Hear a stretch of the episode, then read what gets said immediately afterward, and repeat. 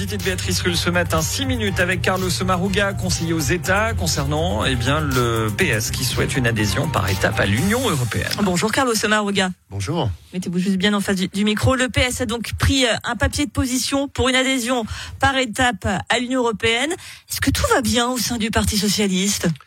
Oui, tout va bien et surtout c'est une euh, proposition très réaliste et concrète parce qu'actuellement on est dans une situation où il y a plus d'accord réel dans la négociation avec l'Union européenne puisqu'on est sorti d'une négociation sur ce qu'on a appelé l'accord cadre, on est sur des bilatérales qui existent mais qui s'érodent progressivement, on n'a plus de participation pour les universités, les pôles de recherche au grand programme Horizon Europe et donc on a une détérioration des éléments dans le rapport avec l'Union européenne et à terme c'est une détérioration et de l'attractivité de nos universités et aussi de la place économique. Donc il faut relancer le processus. Mais, tout de même, Carlos Morga, s'il y a bien un sujet en Suisse qui fait pas débat, c'est que les Suisses ne veulent pas adhérer à l'Union européenne. Un électeur suisse sur sept se disait favorable à cette adhésion en 2019. C'était lors du dernier sondage sur la question. Un sur sept. Oui, mais là, ce qu'il faut voir, c'est qu'aujourd'hui, il faut mettre en place une dynamique. C'est-à-dire qu'on est dans une situation de détérioration des rapports et le Parti socialiste propose en fait une démarche en, trois étapes. C'est-à-dire on peut pas aller contre la volonté du peuple quand même. D'abord, un accord qui est un accord à court terme pour qu'on puisse accéder à Horizon Europe et donc les pôles de recherche, les universités puissent intégrer. On participe à la, cohésion de l'Europe avec une, contribution. Deuxième, euh, disons, période, c'est un accord plus là.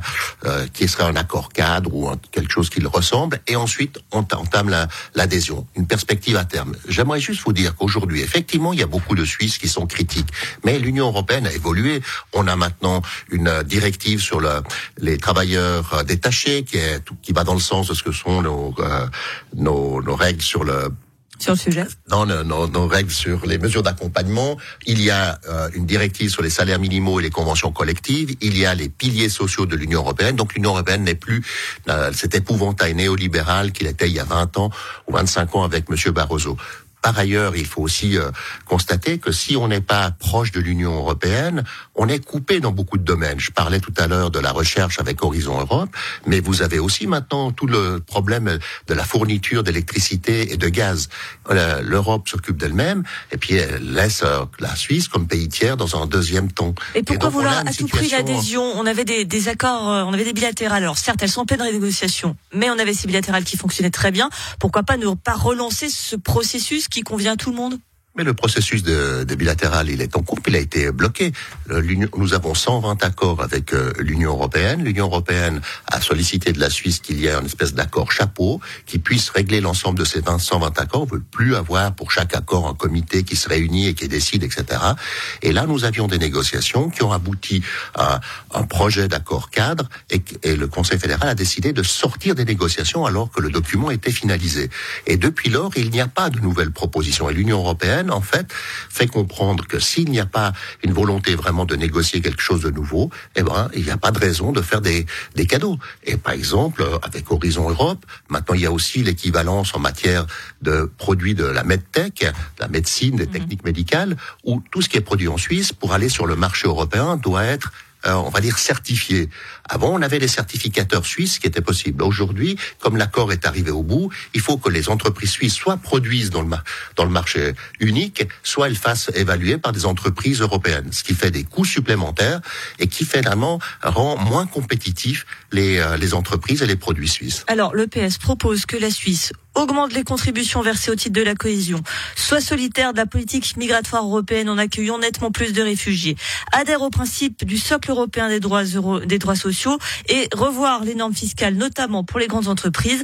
Ça s'appellerait pas tout de même baisser son pantalon devant l'Union européenne, ça? Pas du tout, ce sont des valeurs. On dit quasiment tout ah oui? Euh, on dit oui à tout plutôt. C'est-à-dire que d'abord, il faut bien voir que l'Union européenne et la Suisse partagent les mêmes valeurs, c'est-à-dire la question de démocratie, des droits de l'homme, la question également de, de l'état de droit et de la paix. Ça, ce sont les valeurs. Je vous rappelle, non, je vous rappelle tout d'abord que quand il y a eu le déclenchement de la guerre euh, en Ukraine, l'Union européenne a tout de suite pris des, des sanctions. La Suisse, elle a mis quelques jours avant d'adhérer, mais finalement, elle a réalisé qu'elle pouvait pas simplement rester en dehors du jeu. Pourquoi? Parce qu'en fait, elle défend les, les, les mêmes valeurs. Et donc elle contribue aussi avec les sanctions à, contre la Russie à, à, faire en sorte que nos valeurs européennes soient défendues. La, la question de la politique migratoire, la Suisse fait déjà aujourd'hui une politique migratoire qui est celle de, de Schengen. Quand vous dites accueillir nettement plus de réfugiés, vous, vous, entendez que c'est pour certains ça va ça va tiquer quand même. Oui, mais quand vous faites une comparaison avec ce que supporte la Grèce, ce que supporte l'Italie, tous les pays qui, qui sont, dans l'Union européenne, qui sont dans l'Union européenne. Alors nous on est au cœur de l'Union européenne. Il est clair qu'il y a moins de euh, de réfugiés qui arrivent. Donc il faut une nouvelle clé de répartition. D'ailleurs, Madame Keller Souter, la ministre du département de justice et police, qui participe aux réunions ministérielles, elle est favorable au fait qu'il y ait un, un, changement dans la euh, le, le système Dublin qui fait que c'est pas là où on a déposé la première, euh, de, euh, on s'est fait enregistrer qu'on doit faire la demande d'asile, parce que sinon c'est tout en Grèce, c'est tout en, Espagne, en Italie, et puis les pays du Nord, naturellement, sont euh, bénéficient du fait qu'il n'y a pas cette, cette, cette, première demande qui est faite dans leur pays. Et là, il faut plus de solidarité. Là, nous, nous poussons pour qu'il y ait cette solidarité.